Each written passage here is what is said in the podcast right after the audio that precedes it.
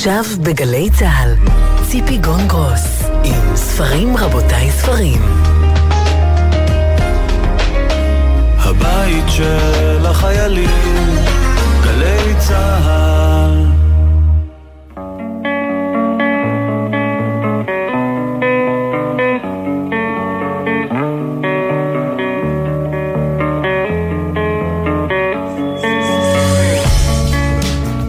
רבותיי ספרים, סיכום שבועי. שלום לכם, תודה שאתם איתנו. סיכום שבועי בשבוע שבו הלכה לעולמה בגיל 96 המלכה אליזבת השנייה. יממה אחרי שהעניקה לאליז טרס, ראשת הממשלה הנבחרת, את המינוי הרשמי. 70 שנה שלטה המלכה אליזבת בממלכה, ידעה סערות רבות, דרמות משפחתיות, ומעכשיו הנסיך צ'ארלס, בן ה-73, הוא המלך. ספרים רבותיי ספרים, אני ציפי גון-גרוס, איתי המפיקות תמנה צורי ועשאל פלד, על הביצוע הטכני אוהד מנדלאוי וסיוון ברהום, בפיקוח הטכני מיכאל אבו. בשעה הקרובה נדבר עם הסופר דן בניה סרי על הרומן החדש שלו, אל שיח היסמין. נשמע מהפסיכולוגית איריס קליין מנעצני על הספר שלה, במבט לאחור, שבו 9 שיחות עם נשים וגברים בין הגילים 80 ל-104. נשמע מהסופרת גיל הראבן על הרומן החדש שלה, חיים, ונציץ יחד עם אשכול נבו אל הגלגולים של מכתב שכתב למשפחה שלו, ואחר כך התגלגל לספר שלו, לספר אחר, ועכשיו אל שיר שהלחין ושר משה בן יוחנן. ספרים רבותיי ספרים, היו איתנו.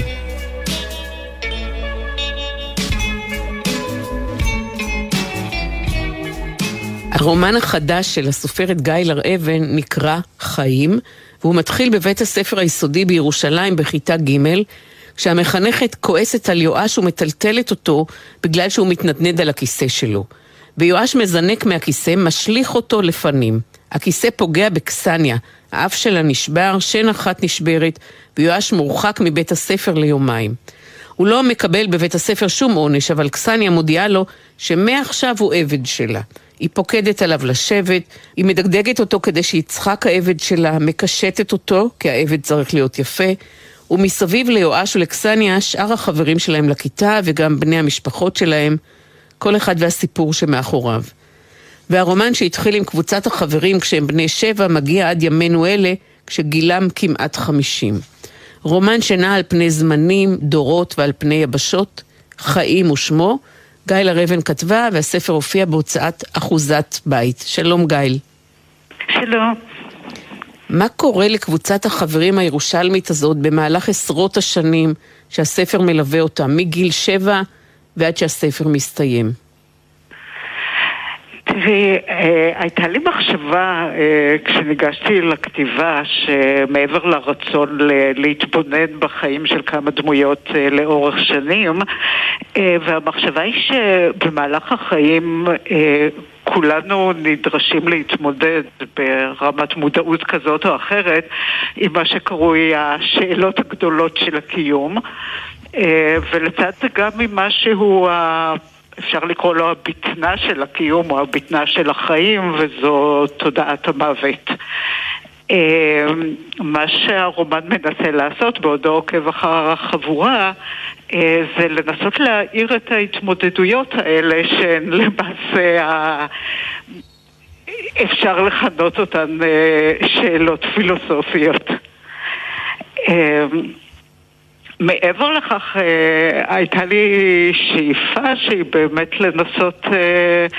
לנסות ליצור מעין מרקם סיפורי חי, מרקם שהוא כמו של תאים של סיפור, שמתחברים זה לזה באופן שבו אנשים מתחברים זה לזה. אז קסניה או קסניה, אפשר לקרוא לה, קסניה ויואש מתחתנים בשבוע האחרון של בחינות הבגרות ברבנות, קסניה עוזבת לצרפת, הם בעצם הגיבורים הראשיים של הרומן הזה. מה מפריד ביניהם? מה דומה ביניהם? בגדול, באופן גס אפשר לומר שיואש הוא אדם עם תודעה, רגישות מאוד גבוהה לעניין המוות. מחשבות מוות משתקות אותו במובן מסוים. אפשר לומר שהוא חסר מנגנוני הגנה שיש לרובנו מפני מחשבות כאלה. קסניה תורפת את החיים, אבל שוב, זאת אני כאן מציגה חלוקה מאוד דיכוטומית, אבל בכל אחד מהם יש גם משהו מהשני. אם שאלת בהתחלה על חבורה, אני רוצה לומר שבמובן מסוים יש להם תפקידים בתוך החבורה. זאת אומרת, כשקסניה מסתערת על החיים וטורפת אותם, היא עושה את זה בשביל הכלל, בשביל אנחנו. כשהיא משמיעה דברי אפיקורסות, זה בשביל כולנו. כשיואש חושב את המחשבות המוות שלו, גם אלה מחשבות שהוא חושב בשבילנו. כיוון שהוא חושב אותנו, אז האחרים לכאורה משוחררים ממחשבה. הרעיון שהיה לי זה שבסופו של דבר ליצור חבורת דמויות כזו שהיא גשטלט. זאת אומרת שכולם ביחד יוצרים סוג של שלם. זה גם שייך לעובדה שהספר כתוב בגוף ראשון רבים, שזו בחירה לא פשוטה. מספר בעצם זה מספרים, זה אנחנו. תראי, גוף ראשון רבים הוא על פניו גוף מפוקפק, יש בו משהו מפוקפק. אני לא זוכרת אם זה היה מארק טוויין או אוסקר ויילד שאמר שלדבר על עצמו בגוף ראשון רבים מותר רק למי שיש לו קינים. עכשיו, יש משהו, זה באמת בעייתי בדיבור בגוף ראשון רבים. אנחנו מרגישים, מי זה אנחנו, או אחד הביטויים שקשים לי במיוחד זה אנחנו עומדים ללדת, או אנחנו בהיריון.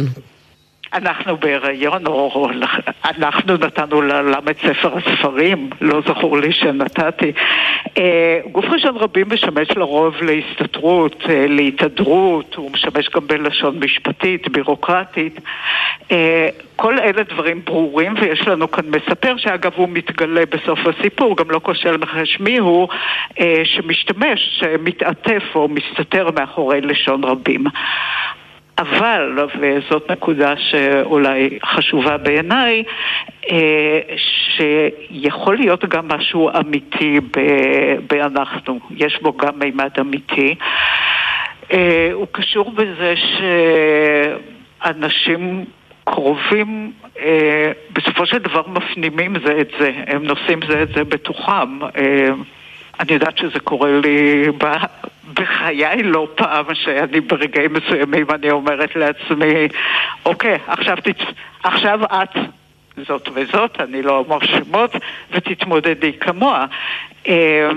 כיוון שכל אחד מאיתנו נושא בתוכו אחרים, בתודעתו, אז כל אחד הוא גם במובן מסוים אנחנו, ובאמת באופן מסוים אנשים יוצרים ביחד מעין מערכת, או את אותו גשטלט שעליו דיברתי קודם לכן. אם לקחת לרגע לשאול מונח מתחום האנתרופולוגיה או הפסיכולוגיה, הסוציולוגיה, את בעצם עושה מעין מחקר אורך על הגיבורים שלך. את מביאה אותם מנקודה לנקודה, תוך כדי זה שאת מתקרבת אל עם זכוכית מגדלת מאוד משוכללת, אל ההורות שלהם, אל הזוגיות שלהם, אל הקשב שלהם לחוקים של החברה, אל הרצייה החברתית. כן, אבל הדבר שהיה חשוב לי לאורך כל הדרך זה באמת, אמרת זכוכית מגדלת, זה להסתכל על סצנות בודדות. יש לנו שוב מספר שמנסה לדמיין לעצמו בעצם מה קרה באותן סצנות, לעקוב אחר ההשתנות של הדמויות, במקביל גם העולם סביבן משתנה. לעקוב אחרי ההשתנות שלה אנחנו. במובן מסוים, למרות שיש כאן שתי דמויות שהן ראשיות ועוד אשכול שלם של דמויות מסביב ואשכולות על אשכולות של סיפורים, למרות שיש לנו שתי דמויות ראשיות, במובן מסוים זה היפוכו של הסיפור הרומנטי הרגיל. זאת אומרת, אני רק הרבה אחרי שגמרתי לכתוב את זה, חשבתי עד כמה זה שונה מרומן אחר שלי, משאהבה נפשי, ששם יש לנו דמות בודדת בסופו של דבר, וחוויה עצמית שהיא מאוד בודדת, וכאן הקיום של כל דמות הוא, אף אחד הוא, אין אלקטרונים בודדים, זאת אומרת, יש צורה של קיום שהיא מולקולרית, אפשר לקרוא לה. ומי מכל הדמויות בספר, גבריות ונשיות, הוא הכי גאיל הראבן? אני חושבת שכולם גם יחד.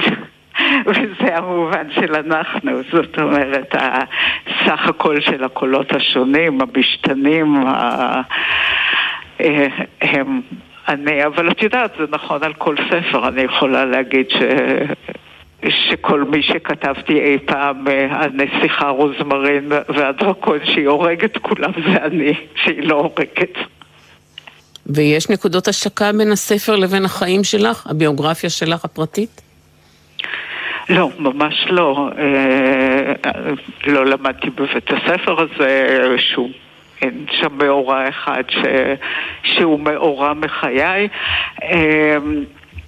מה שמאוד מוכר לי זאת הסביבה הירושלמית.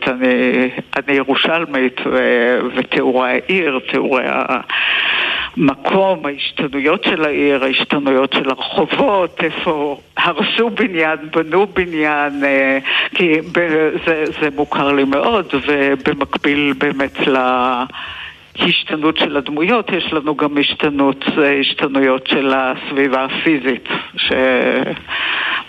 מה שמאוד ברור, כיוון שהסיפור מחצה יותר מ-40 שנה. תודה רבה, גאיל הראבן. הספר נקרא חיים, וכאמור הוא הופיע בהוצאת אחוזת בית. תודה רבה, ואני מאחלת לך ולא הצלחה לא פחותה משל הספרים הקודמים שלך. תודה רבה, להתראות.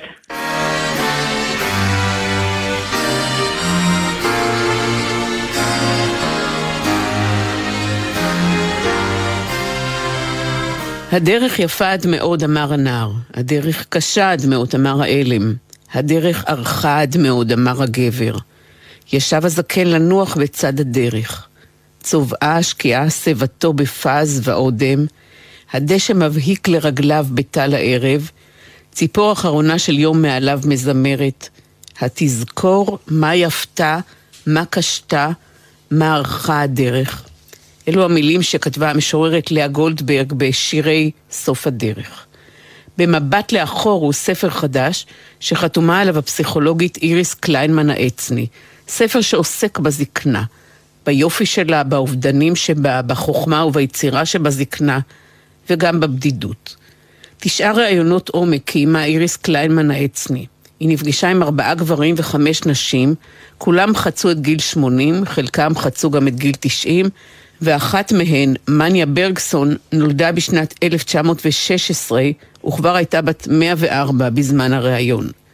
מלבדה שוחחה איריס קליין מנעצני גם עם הסופר דן בניה סרי, עם לאה אברמוביץ' שהייתה עובדת סוציאלית בשערי צדק 35 שנה, עם פרופסור רמי ליבליך, עם המשוררת הסופרת חמוטל בר יוסף, עם חיים ששה, שבגיל 91 ממשיך לצבור תארים באוניברסיטה העברית, כבר 6 תארים מאחוריו, מאז שחזר לאוניברסיטה בגיל 67, עם אברהם קרמי בן ה-90 שורד השואה, עם תקווה לוי שנולדה במרוקו והתמודדה בעוצמה עם גירושים, עם תאונה, עם מחלה קשה, ועם ראובן בסון איש המוסד והשב"כ בן ה-95. במבט לאחור סיפורי חיים בראי הפסיכולוגיה הופיע בהוצאת הג'וינט. שלום איריס קליין מנעצני. שלום וברכה. מלבד הגיל, מה משותף לכל האנשים שבחרת לראיין? כל האנשים שבחרתי הם אנשים חכמים, שמפגינים בשלות, ניסיון חיים ואישיות מלבבת. מלבד זה אני חושבת שמאפיין אותם באמת הנטייה לפעילות ולסקרנות, ואני חושבת שעוד דבר שמאפיין אותם זה פתיחות לחוויות חדשות. את רובם לא הכרתי לפני שראיינתי אותם, והרמתי טלפון מבלי שהם מכירים אותי, הצגתי את שמי ואת מקצועי ואמרתי אני רוצה לבוא לראיין אתכם, והם הסכימו, וזאת עדות לזה שיש בהם מידה רבה של פתיחות לחוויות חדשות, ואולי אני מתוך כך אפשר להסיק שיש בזה, שזו תכונה מאוד מאוד חשובה בחיים בכלל ואולי בזקנה בפרט, וזה מה שמייחד את האנשים האלה, וגם איזו מידה של סקרנות שאני חושבת שהיא תכונה מאוד יפה וחשובה. בהקשר הזה מניה ברגזון, שהיא אישה בת 104 ואני ליוויתי אותה עד שהיא נפטרה בגיל 106, גם לאחר שראיינתי אותה, אני כל פעם התפעמתי ממידת הסקרנות שלה. בכל פעם היא שאלה אותי מה שלומי, מה שלום בן זוגי, מה שלום הבנות, האם השקדיה כבר פרחה בחצר. זאת אישה שבאמת הסקרנות מאוד מאוד אפיינה אותה ונתנה לה באמת איזה, נתנה לה כוחות, העניין בזולת ובעולם בכלל. מה מאפשר, איריס, לאנשים בגיל מתקדם לשמר את צביעות הרצון שלהם, למרות כל כך הרבה שינויים ואובדנים, גם של הגוף, גם של חברים, גם של קרובים, למרות האובדנים האלה? כן, זאת שאלה מאוד מאוד חשובה, ובאמת יש איזה פרדוקס שנקרא פרדוקס הרווחה הנפשית, כיצד אנשים שנמצאים בזקנה מופלגת שומרים על צביעות הרצון למרות אובדנים רבים ומאוד מאוד קשים, כמו אובדן בן או בת זוג, אובדן מעמד, אובדן חברים, אובדן הבריאות, אובדן תפקוד החושים, ויש על כך כמה וכמה התשובות. יש כמה מנגנונים שאנשים מסכנים משתמשים בהם שעוזרים להם לשמור על שביעות הרצון שלהם. הצביעו על זה לראשונה צמת של אנתרופולוגיות שעשו את המחקר בין הראשונים בעולם על זקנה מופלגת, והם למדו שאנשים שהגיעו לזקנה המופלגת אומרים חייתי כבר את כל הצורות שלי, אני עכשיו נמצא בעמדת מתבונן ולא בעמדת משחק תפקיד. יש איזו יכולת להתרחק, להתנתק מגורמים שעלולים לפגוע ברווחה הנפשית. לפעמים זה נחווה על ידי הסביבה כאגוצנטריות, אבל למעשה זה מנגנון שמאוד מאוד עוזר. וזה דבר אחד, מנגנון אחד שעוזר. ודבר נוסף שכתבתי עליו לא מעט בספר, במיוחד בפרק של דן בניה סרי, הסופר הנפלא, זה מנגנון של הפשלת האישיות לאורך השנים. האישיות לאורך, אני מנמקת את זה בספר ומביאה מחקרים שונים וכך הלאה, האישיות הולכת ומתחזקת במהלך החיים. האדם המבוגר יותר בשל, יותר חכם, יותר בעל ניסיון, מנגנוני ההגנה שלו יותר בשלים ומפותחים. הצביעו על זה במחקר ארוך טווח שנערך בארצות הברית, מחקר ארוך טווח שדעתי עדיין מתקיים ושנערך במשך 70 שנה. עקבו אחרי אנשים במהלך 70 שנה משנות ה-50 של המאה הקודמת ועד ימינו אנו, ואחת לשבע שנים באו אל האנשים ובדקו אותם ומצאו שככל שמזדקנים יש יותר התמודדות טובה ושימוש יותר מושכל במנגנוני הגנה שעוזרים להם לשמור על שביעות הרצון. ודבר נוסף, אני רוצה אני יכולה עוד לדבר על זה מכל מיני זוויות, אבל להתייחס לתיאוריה של אריקסון שמדברת על השלב השמיני בחיים, שזה השלב של ייאוש מול שלמות והשלמה, שאנשים מתמודדים עם סיכום החיים, מחשבות החיים, ונמצא שמרבית האנשים, גם אנשים שעברו דברים מאוד מאוד קשים במהלך החיים שלהם, יכולים להגיע לחוף המפתחים, לחוף ההשלמה. זה דבר שגם עוזר להרגיש שביעות רצון למרות אובדנים רבים וקשים. נתן זך כתב את השיר "שיר לאוהבים הנבונים", שמסתיים במילים "שיר לאוהבים הנבונים אשר בתבונה יאהבו יישארו חבוקים". ואני רוצה לשאול אותך על שני הקצוות של המשפט הזה, גם איזה מקום תפסה הבדידות בשיחות שלך עם המרואיינים, וגם מה למדת מהשיחות על הזוגיות ועל הזוגיות בגיל השלישי. כמו שיודעים, יש פער בין חוויית בדידות לבין בדידות אובייקטיבית. הרבה פעמים אנשים שיש להם חברים וקשרים, החוויה הפנימית היא חוויה של בדידות קיומית, והרבה פעמים זה קשור לחוויות שהחלו בראשית החיים. עכשיו, לגבי המציאות של אנשים זקנים מעבר לכך שדבר על החוויות הראשוניות שלהם, אני מדברת מהזווית של הקליניקה, אני מאוד מעודדת אנשים בגילי מבוגרים, גם בגילי סוף שנות ה-80, תחילת ה-90, לשנות את המציאות אם הם חווים בדידות וללכת, ליזום ולמצוא מקומות שהם יכולים לפגוש אנשים חדשים, וגם אנשים זקנים יכולים בהחלט ליצור קשרים חדשים גם בזקנה המופלגת. עכשיו לגבי זוגיות, אני אהבתי את השיר הזה של האהובים הנבונים עוד כשהייתי תיכוניסטית, ובאמת מוצאים, אני חושבת שבאמת מוצאים שהשביעות הרצון מהזוגיות מתחזקת במחצית השנה של החיים. אני זוכרת שלימדתי באוניברסיטת תל אביב, זה היה עוד בימי המקרן והשקף, שהראיתי שקף של איך שביעות הרצון הזוגית יורדת, מגיעה לשפל באמצע החיים ועולה באופן דרמטי לאחר שהילד האחרון הזה עוזב את הבית. זאת אומרת, הזוגיות בשלב המאוחר יותר של החיים, כשאנשים יותר פנויים, יותר בטוחים בעצמם, יותר מכירים זה את זה, יש להם גם יכולת יותר ליהנות מהזוגיות, ואני חושבת שבאמת הזוגות שאני פגשתי, היה להם את היכולת ליהנות מהזוגיות שלהם.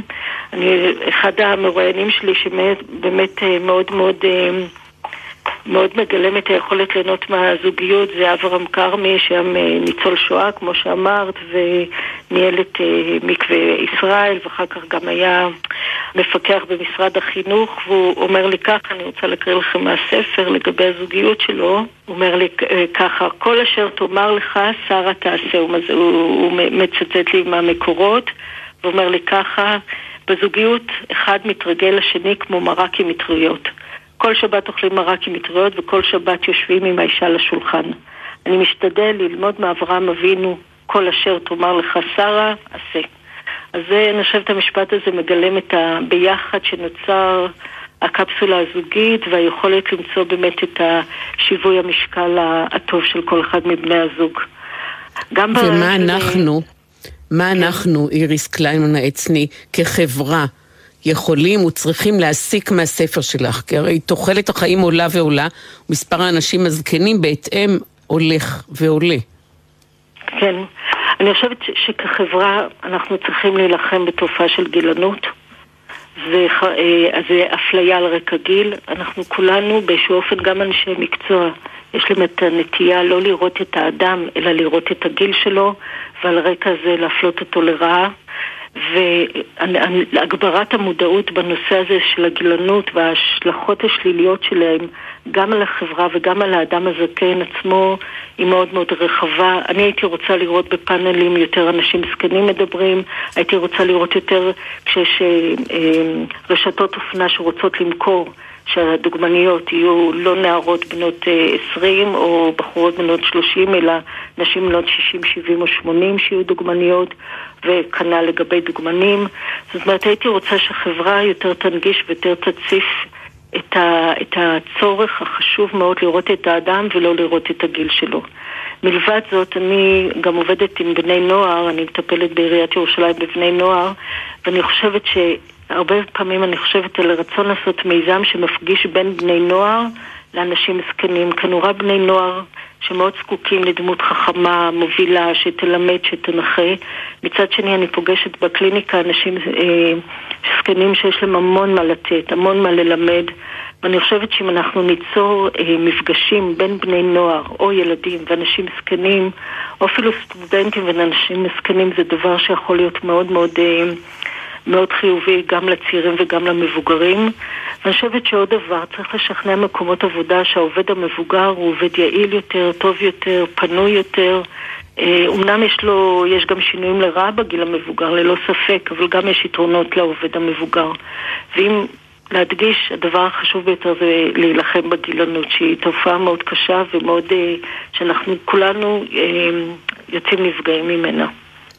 תודה רבה, איריס קליין מנעצני. הספר נקרא במבט לאחור, סיפורי חיים בראי הפסיכולוגיה, ואגב אחד המרואיינים שלך, דן בניה סרי, אנחנו נדבר איתו גם היום בתוכנית על הרומן החדש שלו, אל שיח היסמין. דן בניה סרי הוא בן 87 עכשיו, ואני חושבת שהוא מקסים היום, כמו שהוא היה גם לפני 20 שנה. תודה רבה, איריס. תודה.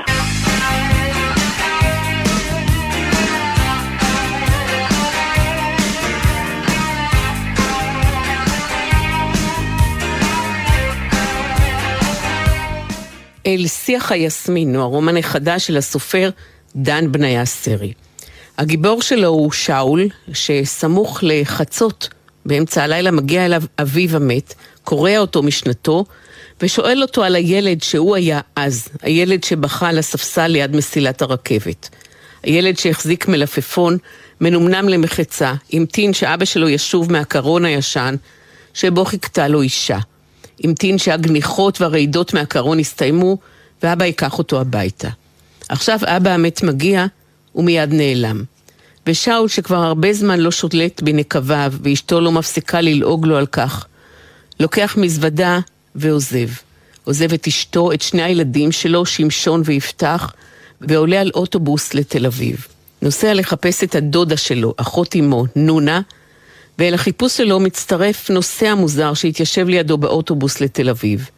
גם לנוסע הזה יש עניינים מורכבים עם אבא שלו, קומוניסט בולגרי עם הגפיים שחורים. הספר נפתח בעזיבה של שאול את הבית, את אשתו ואת הילדים, ומסתיים בשובו אליה. גיטלו אומר לה, הבאתי לך משהו. אל שיח היסמין הוא הרומן שלום לדן בניה סרי. שלום ושבת שלום לך ציפי. שבת שלום דן, איזה יופי לשמוע את קולך. מה קורה לשאול שלך מאז שהוא עוזב את הבית, את השכונה שלהם, שמסילת הרכבת דבוקה אליה, עד שהוא חוזר בסופו של דבר אל הבית? למען האמת הייתי מצפה שהקוראים יספרו לי מה קורה שם, כי אני חייב להתוודות שהספר הזה, דומני התשיעי במניין, הוא הספר הראשון שאני חסר אונים להסביר לעצמי, לאו דווקא לקורא, לעצמי, מדוע כתבתי אותו. אני היום חושב שהתמודדתי עם שתי תופעות קשות, שבעצם קשורות חלק בילדות וחלק במציאות היותר יומיומית שלי.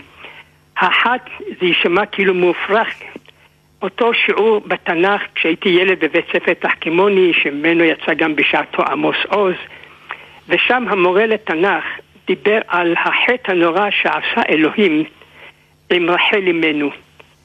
דווקא היא, שהמתינה ליעקב 14 שנה, ילדה בקושי שני בנים, וכשילדת השני, אלוהים המית אותה שם בלידה. ואילו אחותה הפגומה, הלא יפה, ילדה ילדים פי 3 ממנה, ונותרה בחיים מאושרת ושמחה.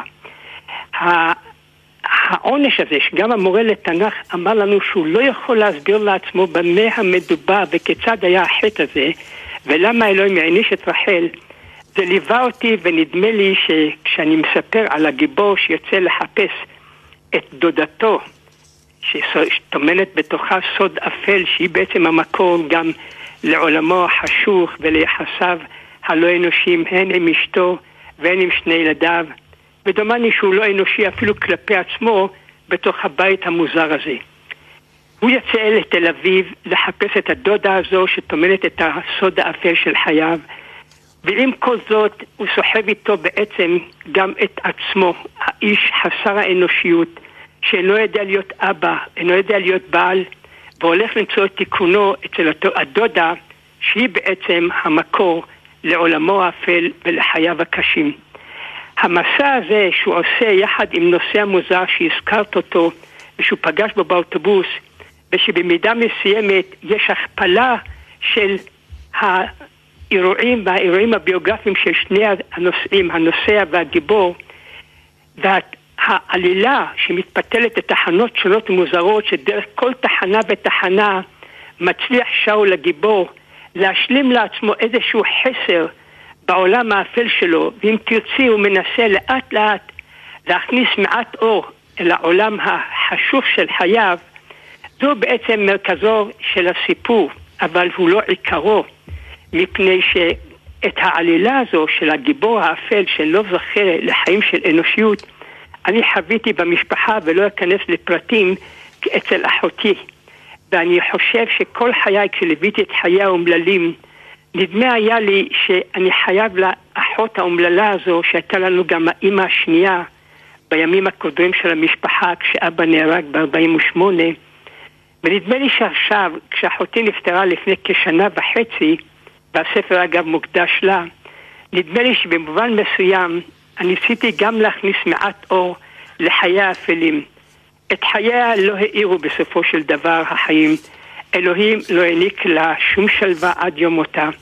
נדמה לי שאני בסיפור הזה, כשחוזר סוף סוף הגיבור ממסעו לתל אביב, שאותה הוא הגדיר עיר שאין בה סליחה, לירושלים, שכביכול עיר שיש בה סליחה, נדמה לי שבזה גם ניסיתי לגמול עם אחותי איזושהי הכרת תודה, כאילו היא הייתה זו שחזרה אחרי מסע אפל, וזכתה להיות אנושית, להיות אימא, להיות אישה, והייתי אומר קצת לחזור ולהיות אנושית, למרות שהייתה לנו אימא שנייה. אנחנו יודעים שאבא שלך נהרג על ידי צלף, כשהיית בן 11, הוא היה בדרך למכולת של המשפחה. נכון. ואמא נכון. שלך עבדה שעות ארוכות עד אמצע הלילה כדי לפרנס את כל היתומים. זאת האחות נכון, שבעצם הייתה אימא שלכם? היא הייתה אימא השנייה, ודווקא היא שדאגה לסעוד אותנו בימים הקשים של המשפחה. היא הייתה אולי, אם תרצי, האימא האמיתית, במקום האימא המיוסרת הזו שלא היינו זוכים לראות אותה, כי בבוקר יצאנו לבית הספר, ואז היא ישבה ותרחה והכין לנו את האוכל ודאגה לחבס ולגייס, וכשבאנו היא כבר הלכה לנקות בתי שימוש וחדרי מדרגות במשרד ממשלתי, וכשחזרה ב10 ו10:30 היינו קטנים וישנו. מלבד יום שבת לא ראיתי אותה. למעשה מי שהייתה לי האמא השנייה זו הייתה אחותי זו, ודווקא היא, אלוהים העניש אותה, כמעט הייתי אומר כמו רחל אימנו, ולא גמל את החסד כשהתחתנה ונולדו לה 2 ילדים. הוא לא גמל לה חסד, היא לא יכולה הייתה לומר שהייתה אימא. קשה לי גם לומר שבעלה יכול לומר שהייתה לו ממש אישה. וכל זאת מפני שדומני, אחותי יותר מאיתנו, סבלה בעצם מאובדנו של אבא, והוא בעצם לקח איתו משהו מהאנושיות שאפיינה אותה, שבתקופה מסוימת בלבד היא ניסתה לחפר עליה בכך שהייתה לנו אימא, אבל לאחר מכן כשגדלנו והיא נישאה ועמדה ובנתה לעצמה בית משלה, מתברר לנו שהבית הזה היה חסר בו את כל מה שאנחנו מבקשים, את האור האנושי שנותן סיבה לקום כל בוקר ולומר לשמש הזורחת בוקר טוב, ולאלוהים לפעמים תודה על החיים. ויש כאן יחסים מאוד קשים בין שאול לבין אשתו, יחסים משובשים, מעט מילים עוברות ביניהם, שתיקות ארוכות, רחש מתמיד של חריקת שיניים, אתה כותב, והוא לא קורא לה בשמה. וזאת עובדה שאני מתעכבת עליה, כי גם אבא שלו, בסיפור, גם אבא של שאול לא קרא לאמא של שאול בשמה. וזה בעצם הדבר הנורא שלפעמים הייתי מצפה, שאפילו את כפסיכולוגית תסבירי לי. אני ניסיתי באיזשהו מקום, כשהאבא לא קורא לאישה בשמה, הוא מבטא בזה הרי התנכרות נוראה. אני רואה למשל את אשתי יום יום, אם אני לא אומר לה 3-4 פעמים לבנוש, לא לבנה, לבנוש, ביטוי של חמימות והכרת תודה על כך שזכיתי בה, אני לא אומר לעצמי שאני אנושי. ואילו שם האבא לא אמר לאמא, לא קרא לה בשמה, כביטוי של התנכרות, כי כאן אנחנו נכנסים ונוגעים קצת, ואני לא רוצה לפרט, במה שאמרתי, החיים של רחל ולאה, מפני שהאבא הזה חווה בדרכו שלו את החיים, גם כאדם שניסה ללאה, וגם כמי שבעצם נגזלה ממנו רחל. אני לא רוצה לפרט הלאה כדי לשמור על מעט מתח, אם יש מתח בספר, לקורא, אבל אני רוצה לומר שהאבא לא קרא לאמא שאותה הוא קרא, האישה המיותרת הפגומה של חייו, כשהוא היה מאורס בעצם לאחותה היפה, אותה נונה שאליה הולך הגיבור להבין את הסוד האפל שאירה שם. האבא הזה מייצג בעצם את מה שהבן לאחר מכן גורם לאשתו. הוא בעצם חי דרך העוול הזה את החיים של אביו, כמעל הראש שלו חי ועדיין נושם הצל האפל והקודר של אביו, שכנראה התמיע בתוכו את הניכור האנושי כלפי האמא. האבא לא ידע לכבד את האמא כאישה, ומתברר שהבן כאילו מנסה להצדיק את מעשה האב, ומחסר את כל האנושיות שלו ואת כל האהבה מאשתו, ולמכן המסע מירושלים, עיר הסליחה, אל תל אביב, העיר שאין בה סליחה, וששם מסתתרת הדודה שטומנת את הצוד האפל, הוא מסע שלו בעצם לחזור לירושלים, ואולי בסוף הספר ללמוד לומר לאשתו את המילה הפשוטה, גיטל, הבאתי לך משהו כפי שאת קראת לפני כן. ואני חושבת שיש פה גם מרכיב של פגימות שמופיע גם בספרים אחרים שלך. אותו שאול הוא לא שולט בנקביו, התחתונים שלו תמיד כמעט רטובים ומסריחים, ואשתו לועגת לו ממש, ממש בזה לו על כך, לא מפסיקה להעיר לו, והיא בעצמה יש לה פגם בסנטר, כלומר יש פה נושא של פגימות שחוזר כמה וכמה פעמים. אני דומני שאמרתי זאת, ואני לא בטוח שהתוודאתי מספיק פעמים על כך, ואולי לא התוודאתי, רק נדמה לי שהתוודאתי. לי נדמה שכשאני אומר פגמים, אני מדבר בסופו של דבר אל עצמי. אני עצמי בעצם גדלתי בתחושה שנולדתי ילד מיותר במשפחה. כשהייתי בן 4, הורידה אותי לראשונה עם הידיים שלה, כשהייתי כל הזמן תלוי בידיים שלה, הורידה אותי למטה, ואני בשונה לאחים שלי כנראה הייתי עם נפש מעוותת משהו, נפש שמפרשת את עצמה תמיד דרך ראי שחור, דרך עדשה שחורה. חשבתי שאם אמא הורידתי לרצפה ושוב אינה רוצה בגיל כזה להחזיק בי, הרי בסופו שבה יש בי כאן איזה נכות, איזה שהם פגמים, ואני בעצם ילד מיותר במשפחה. אם היא הייתה צריכה לחזור על הטעות, היא הייתה אומרת לאבא, ולוואי והייתי מפילה אותו בחודש השני, ונפטרת יחד איתך מהטעות הזו. ככה אני ראיתי את עצמי, ולכן בכל סיפור שלי, הגיבור מתחיל עם פגמים, והסיפור מנסה להחזיר לגיבור מעט מהאור האנושי, כאילו לעוות קצת את התחושה של הקורא, שהגיבור הזה מלא פגמים, ולראות לקורא שמעבר לפגמים מסתתר אדם שמבקש בסופו של דבר מעבר לפגמים, חבקו אותי. אני כל כך לא הייתי רצוי במשפחה, תנו לי אחר את הסיכוי שמישהו מכם הקורא, כשקורא את הספר, אינו יודע אפילו שבדרך הזו שהוא קורא את הספר ומסיים בו, הוא כאילו מרחוק חיבק אותי ואמר לי, אתה הרבה יותר עדיף מכפי שאתה מעריך את עצמך. ואני רוצה, דן בניה סרי, לקראת סיום השיחה שלנו, לקרוא את המוטו שאתה כותב בספר. פעם אחת באתי אצל שני קברים, נבהלה אליי אישה אחת ואמרה, מתייגעת אני שעה ארוכה, ואיני מוצאת קבר אבי ואימי לבכות עליהם. אמרתי לה, הנה קברי אבי ואימי, לא תמצאי שם יותר משיש פה, ולא תמצאי חסר פה משיש שם. נפלה האישה על הקברים וגעתה בכל בכי.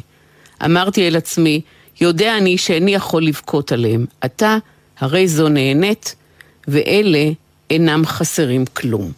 ואתה, כשאת נותנים קרדיט למוטו, בדרך כלל מציינים שם של יוצר אחר, משורר כלשהו, סופר, פילוסוף, ואתה כותב מתחת לדברים האלה דברים אל עצמי. ובכלל הנושא של מוות וקברים מופיע הרבה בספר. עד כמה אתה בגיל 87, דן בניה סרי, תפו עד 120, עוסק במוות, חושב על מות הכתיבה שלך? אני חושב נגעת כאן בנקודה שהיום מאוד מאוד נכונה. אני זוכר שהייתי שומע בגיל צעיר סופרים ותיקים מדברים על תחושות המוות או נשאלים ברעיונות על כך. הייתי אומר, הרי זה מצמרר, איך הם יכולים לדבר על כך? היום אני חייב להתוודות ולומר שבאחת השיחות עם רופאת המשפחה שלי הגענו לשאלה והיא אומרת לי, דן, אתה אומנם מרגיש בסדר וכולי, אבל אני יודע שמפעם לפעם אתה נשמע לי קצת מאורהר. אתה חושש מן המוות? שאלה אותי במישרין. ואמרתי לה, דוקטור, האמיני לי בכנות, מן המוות אינני חושש. אני זכיתי בחיי לגדל משפחה. קיבלתי אישה שהיא הרבה יותר ראויה ממני. קיבלתי שני ילדים מופלאים שלא חשבתי שאי פעם אזכה לחבק ולגדל אותם. קיבלתי 6 נכדים שהגדלתי אותם מחל החמצן של הישרדותי. מה אני מבקש יותר, דוקטור? אמרתי לה, המוות לא יכול לקחת ממני יותר ממה שהוא נתן לי, אני יכול לומר בשלום שאני משאיר שלל גדול. אבל אמרת לה, דוקטור, ולמרות הכל, אני פוחד מהמוות כי יש לי עדיין יתומים שלא הכרתי אותם. ואני התכוונתי כשנתיים מחצה, כשחשתי שאני כבר בגיל מתקדם, כ-85, פשוט חיטטתי בניירות ישנים שכתבתי לפני 40 שנה, וזנחתי אותם מפני שרציתי להתמודד עם ספרים יותר מורכבים. ופתאום, ציפי, אני מוצא את עצמי נדהם. הסיפורים האלה בחלקם היו סיפורים עם המון בשורה, עם המון מטען, שאני האמנתי שאינני מבין כיצד בשיפוט המעובד שלי אז לא התעמתתי איתם. והיום אני לוקח אותם, עובד כמטורף. אשתי אומרת לי לפעמים, דן, אתה חדלת לאכול ארוחה שלישית. אמרתי לה, מפני שזה יגרום לי שלא לכתוב עוד עמוד אחד. אני מתמודד עם הסיפורים האלה ואני רוצה להעניק להם, כמו בבקעת העצמות היבשה, חיים, ולהכניס בהם רוח, כדי שהם יחזרו להיות סיפורים לפני שאני אלך לעולמי. אני רוצה לדעת שלא השארתי את היתומים האלה. אני לא יודע אם אני אספיק לכתוב את כולם, אבל אני מניח שאני אכתוב מספיק כדי שאשתי תוכל למסור בבוא הזמן לעורכים האחרים את הקטעים, ואז יתברר לי שלא השארתי יתומים, אלא הייתי אומר ילדים חיים שמבקשים גם הם סוף סוף לצייץ ולעמוד ברשות עצמם. אם המוות מפחיד אותי, זה שכנראה אני אמות לפני שאני אצליח לתת ליתומים האלה תחושה שהם עומדים על רגליהם ולא זקוקים לי יותר. זה הדבר היחידי שמפחיד אותי מפני המוות. מעבר לכך, כבר אמרתי לך, אלוהים במשפחה העניקו לי, לילד המיותר הזה שהאמין שהוא כזה, הרבה מעבר למה שהוא בעצם ציפה לו בחייו. ואני מאחלת לך בשם כל הקוראים שתמשיך ליצור, גם לכתוב ספרים חדשים וגם לתת חיים ליתומים האלה שאתה מדבר עליהם, היתומים שהסתתרו בכל מיני מגירות סגורות. תודה רבה, דן בניה סרי. הספר נקרא אל שיח היסמין, והוא הופיע בהוצאת כתר. תודה והרבה בריאות, דן. תודה רבה ושבת שלום גם לך.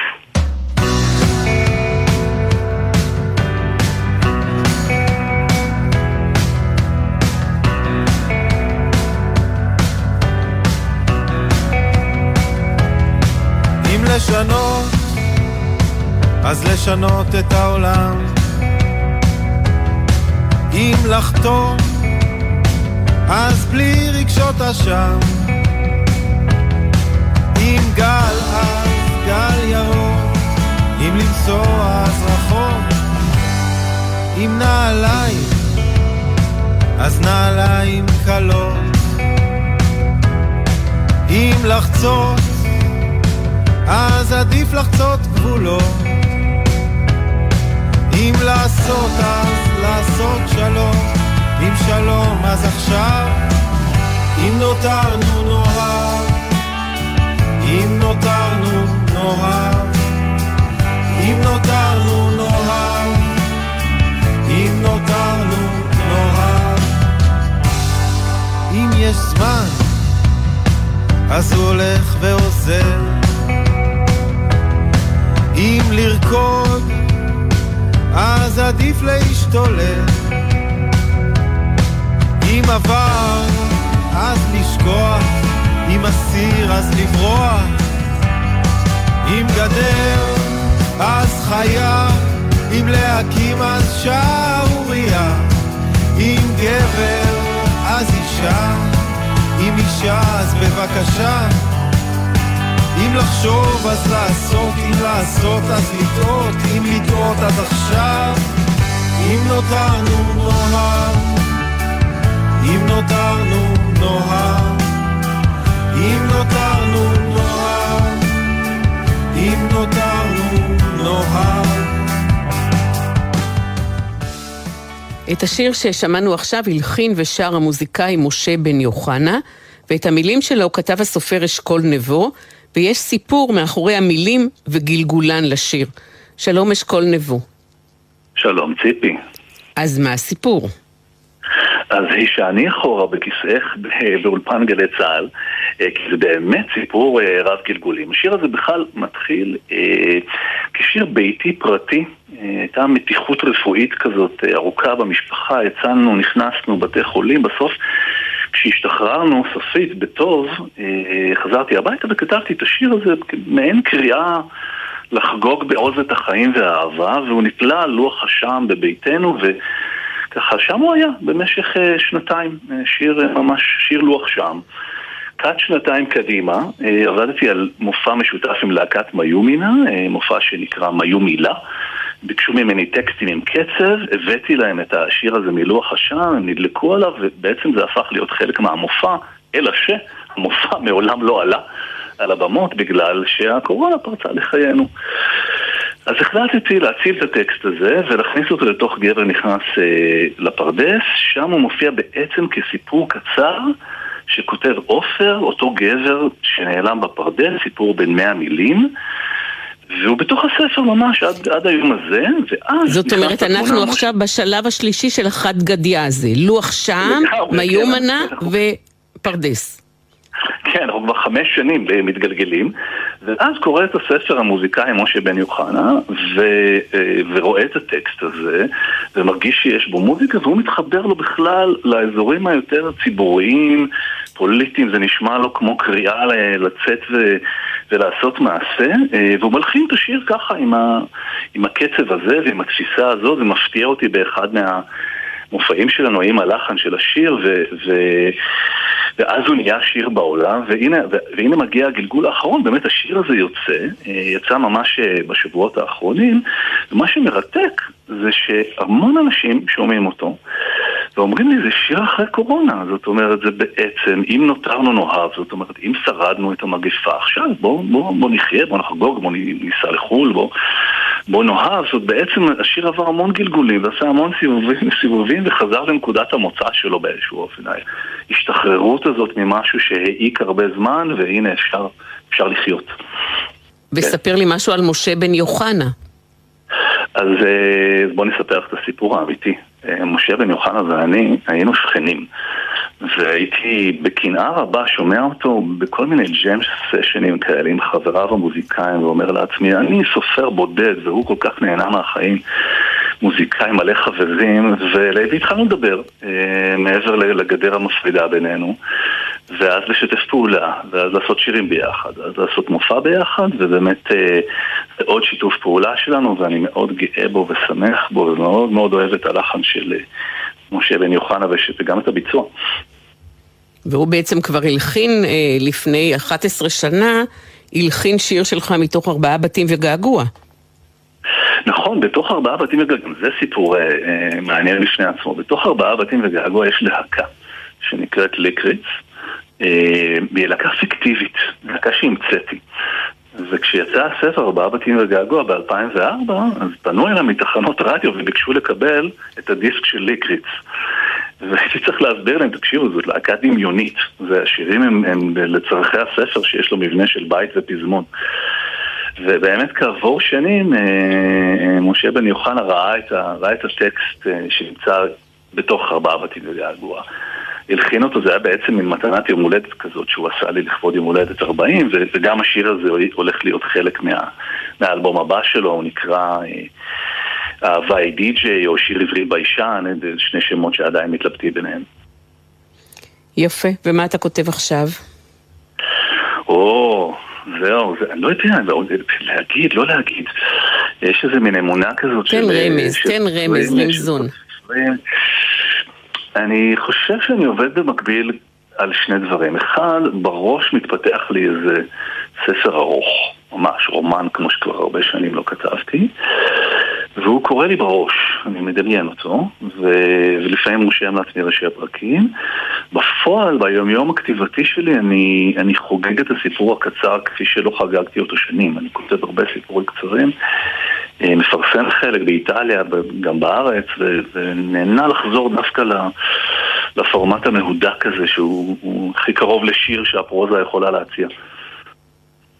אז אני ארמוז משהו שעלה בהתכתבות וואטסאפ בינינו לפני יומיים.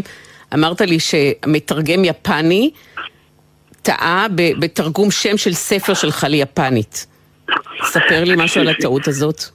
ועכשיו אני סיימתי את השיחה, קודם כל מסתבר שזה מתרגמת, כי זה התכתבות מייל, והשם ניהוקו, אני לא ידעתי אם זה גבר או אישה, זו תרגמת יפנית מאוד מעודנת, וכן, היא עשתה איזושהי טעות בתרגום, הוסיפה שם איזשהו משהו לשם של הספר, אבל השיחה הייתה כל כך נעימה, והתלבטתי אם להגיד לה או לא להגיד לה, השיחה הייתה כל כך נעימה וכל כך זה מפתיע אותי כל פעם מחדש, למרות שבעצם 15 שנה הספרים שלי מתורגמים, זאת השפה ה-13, יושבת מישהי בטוקיו ומספרת לי שהיא התחברה לחני מהקומה השנייה ב3 קומות, ומפרטת את הסיבות, ואז מספרת למה אמא שלה התחברה לדבורה מהקומה השלישית.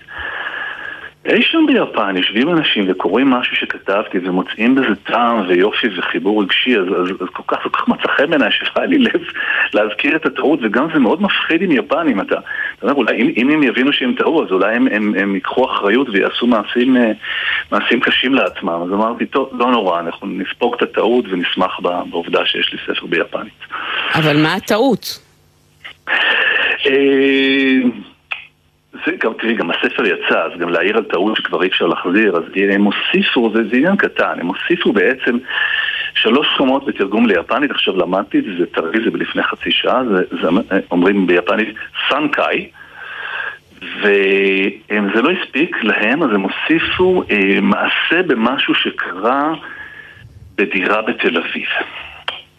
או בבניין בתל אביב. עכשיו, האמת היא שהספר לא מתרחש בתל אביב. הוא מתרחש בבורגניסטן, זה מכונה, כך זה מכונה בספר, זה בעצם בניין 3 קומות בפרוור. אבל באמת, לא היה לי לב, אחרי כל המאמץ, זה הספר הראשון שהיא מתרגמת, והיא נראתה כל כך נלהבת, אז בסדר, שיהיה בתל אביב. נספוג את הטעות הזאת. גם אנחנו. תודה רבה, אשכול נבו. תודה, והמשך יצירה מוצלח. תודה על השיחה.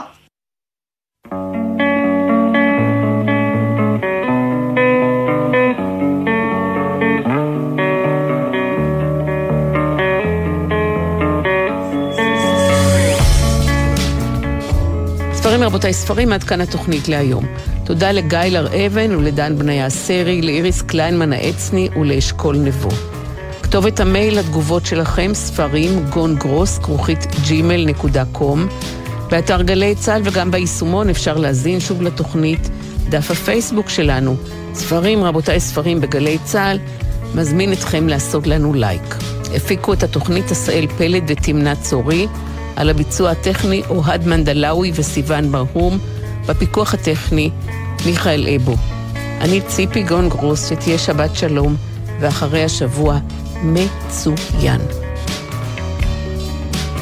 כשצלצלת רעת קולך ואני ידעתי שאני אבל בגללך,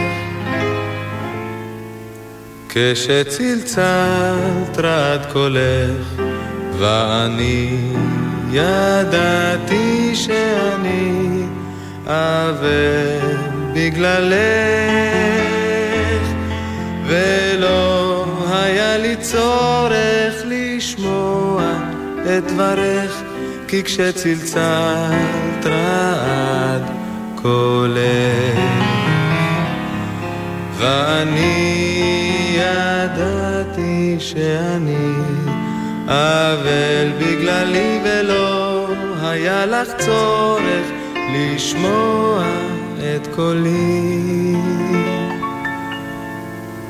כי כשצלצלת רעד קולך ואני ידעתי שאת כבר אינך.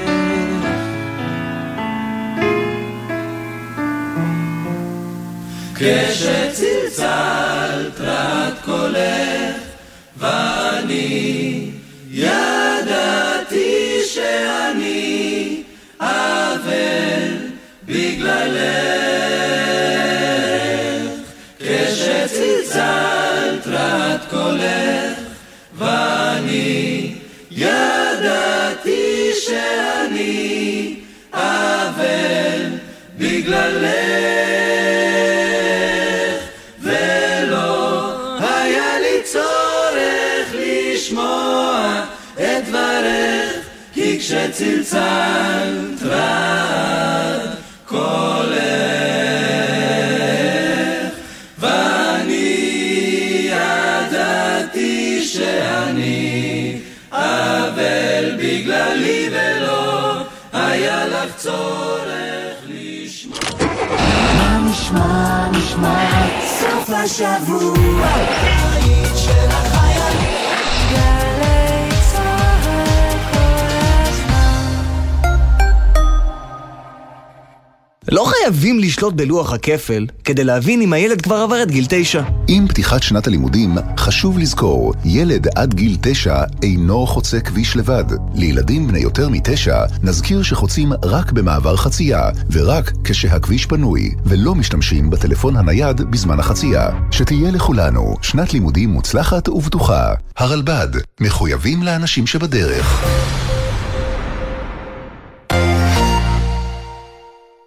כל שבת ב-10 בבוקר, יורם סוויסה לוקח אתכם למסע מוזיקלי. והשבוע, מסע עם רן דנקר. אני מספר ככה על התחושה הזאת של ילד שרץ במגלצ'ה ונותן נשיקה לשלי, ואז גם מבין שהוא גם קצת מתעורר מול בנים בעצם, אבל מאוד מאוד מאוד שומר את זה בבטן, ובכלל... למה? פחדתי, תשמע, אתה יודע, אם אתה לא חי בשלום ובקבלת המקום שלך, אז זה משאיר צלקות. מסע עם יורם סוויסה, מחר 10 בבוקר. ובכל זמן שתרצו, באתר וביישומון גלי צהל.